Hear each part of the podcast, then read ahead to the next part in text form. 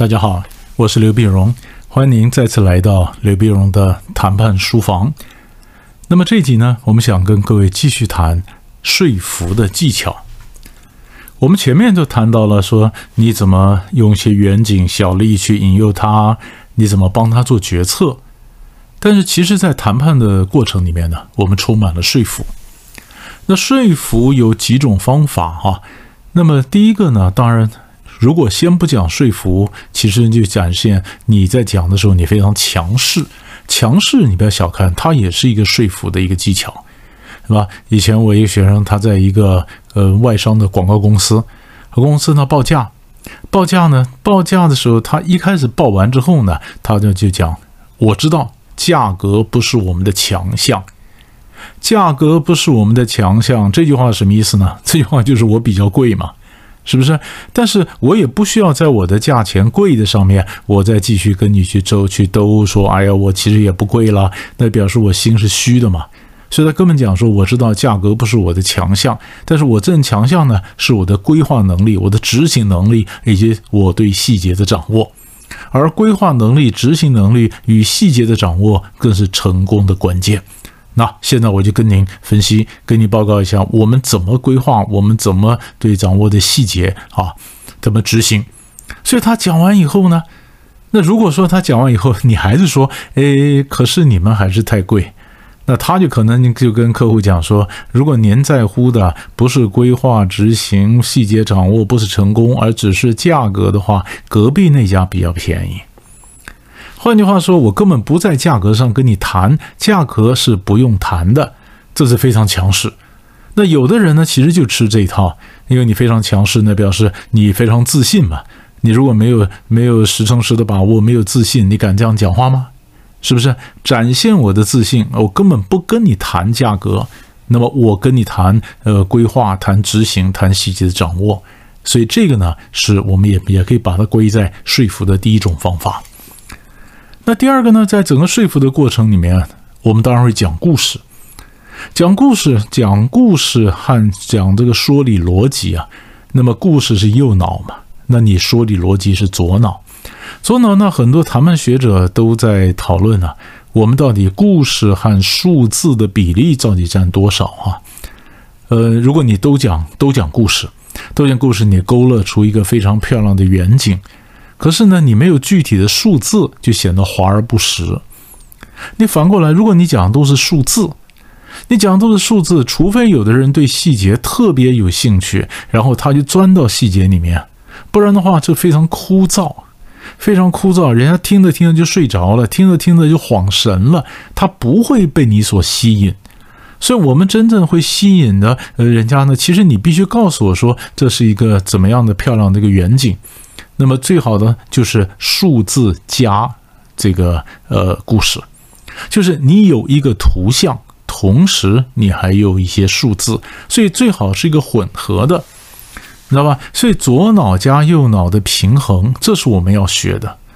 我们花很多时间讲故事，或者呃那故事本身引人入胜，对不对？但是呢，哎，又有些数字可以来支撑。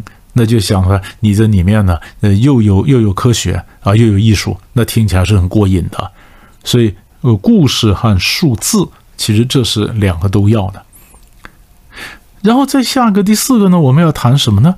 就是在整个说故事说服人家的时候，你总要有点张力。所以有一些谈判学者呢，就建议说，最好故事里面的主角是你自己。就你自己曾经碰到过什么困境？你曾经碰过什么两难啊？那如果你当时不做决策的话，那么后果就可能很惨烈。所以在怎么样的压力之下，然后你怎么样做决策，最后你得到一个什么样的结果？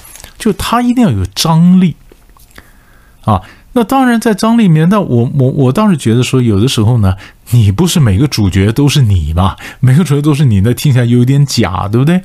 这主角可能是你的朋友，或可能是谁都没有关系。但是呢，张力这个原则是可以学的，因为我们常常在过程里面，你说这个这个故事里面的这个这个男生或这个女生，他总是面临一个两难，去还是不去啊，说还是不说啊？他可能在怎么样的呃面临着什么抉择？如果不说的话，后果是怎么样？说的话，后果怎么样？这个是你在设计故事的时候是可以把它用一些言语啊，用一些情节啦来表达出来的张力。而我们做一个听众，其实我们很喜欢这样看，因为当你有张力的时候呢，我很容易入戏。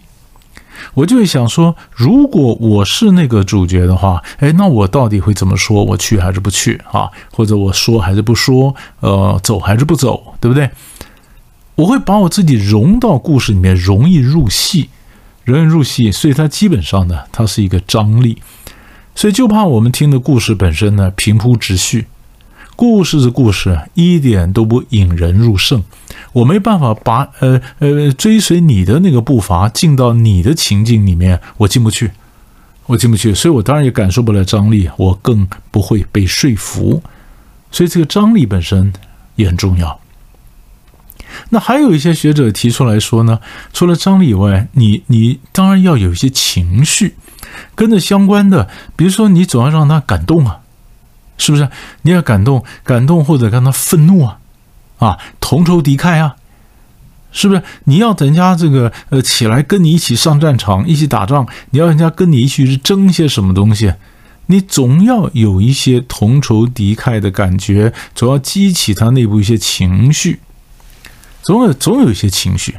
所以，所以从张力的这种悬疑的张力、紧张的这种这种氛围，然后让他有这样的情绪，其实这个也是你说服的时候调动他的整个心情的一个技巧。那么情绪完了以后呢？那么最后一个，你所传达的信息必须简单，因为我们一般的人呢，我们没有办法。同时，一方面被感动，然后一方面去很理性的去分析、去思考一些细节，这是两这是两回事。当我被感动的时候呢，我被感动的不得了，然后我可能很生气，可能很愤怒。你叫我再忽然变得很冷静进来，然后去讨论各种细节，这是蛮大的困难的。所以，我们就会选择我传的 message 呢，它会非常的简单，简单容易被人会容易会让人家留下印象，他会记得。知道吧？像我们常常讲说：“哎呀，懒人包，懒人包。”其实我们大家心里都有数，懒人包当然不是事情的全貌。懒人包他所给传达的讯息是一个选择过的、对他有利的讯息，不见得都是假的，可是绝对是经过选择的，是不完整的。可是你理性告诉你不完整，但是实际上，如果你在现场，我们那个懒人包听听，我们也觉得哎呀，很受很生气啊，很受鼓舞啊，会很感动啊。懒人包嘛，懒人包。当年国父孙中山先生在革命的时候，如果各位你有看过孙文的这个演讲稿，那国父在讲说三民主义，三民主义的国父就讲说三民主义就是发财主义。那三民主义和发财远比发财复杂，对不对？可是以当年清朝末年那中国人的嗯识字识字人没那么多哈，文盲那么多，那你讲太复杂的这个主义，谁听得懂啊？所以国父当年讲说三民主义就是发财主义，就是他那个年代的懒人包嘛。所以简单嘛，简单才会记得下来。知道吧？如果这样子，我们做个小结的话呢，就是我如果要说服的话，第一个，我可能态度上非常强势，表示我对自己自己有高度的信心啊，我也不必花时间去为我的价格去那边呃去去辩护。你越花时间去辩护、去捍卫你的价格，越显示你心是虚的。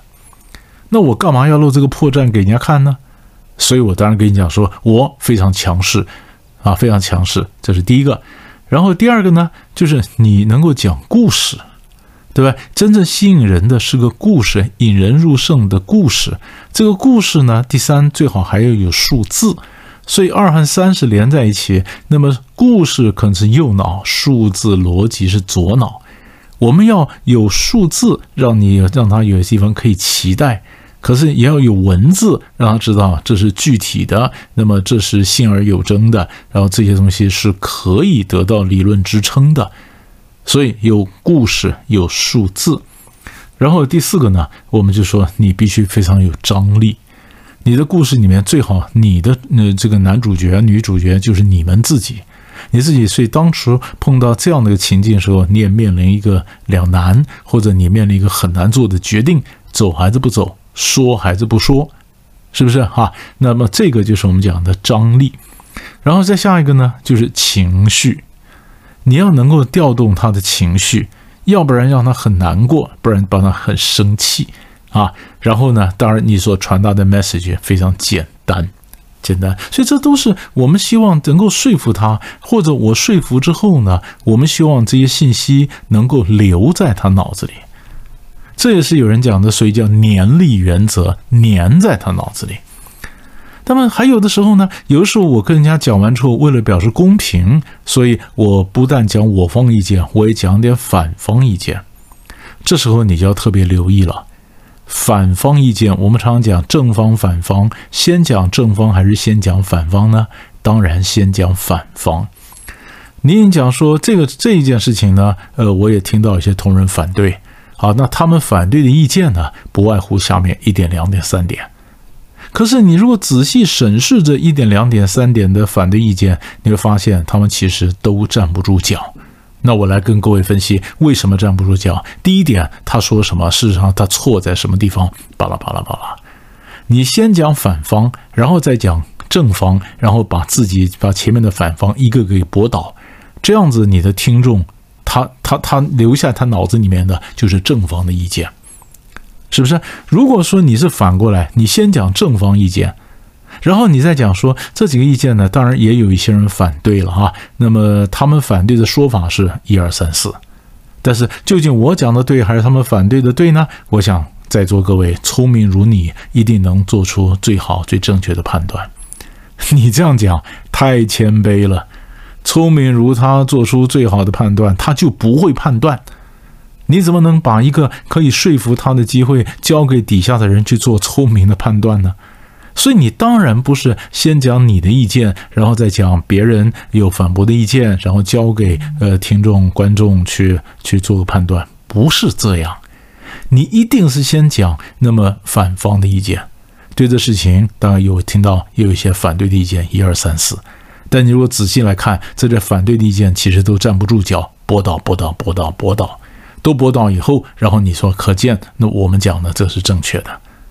这样子才留在人家脑海里啊！你这个说服才不会浪费时间呢，是不是？所以你把我抓的几个点哈，你稍微整理一下，看看你下次如果上台做简报也好，你做说服也好，这几个点对你到底有没有帮助？好不好？我们先讲到这里，我们下集再见。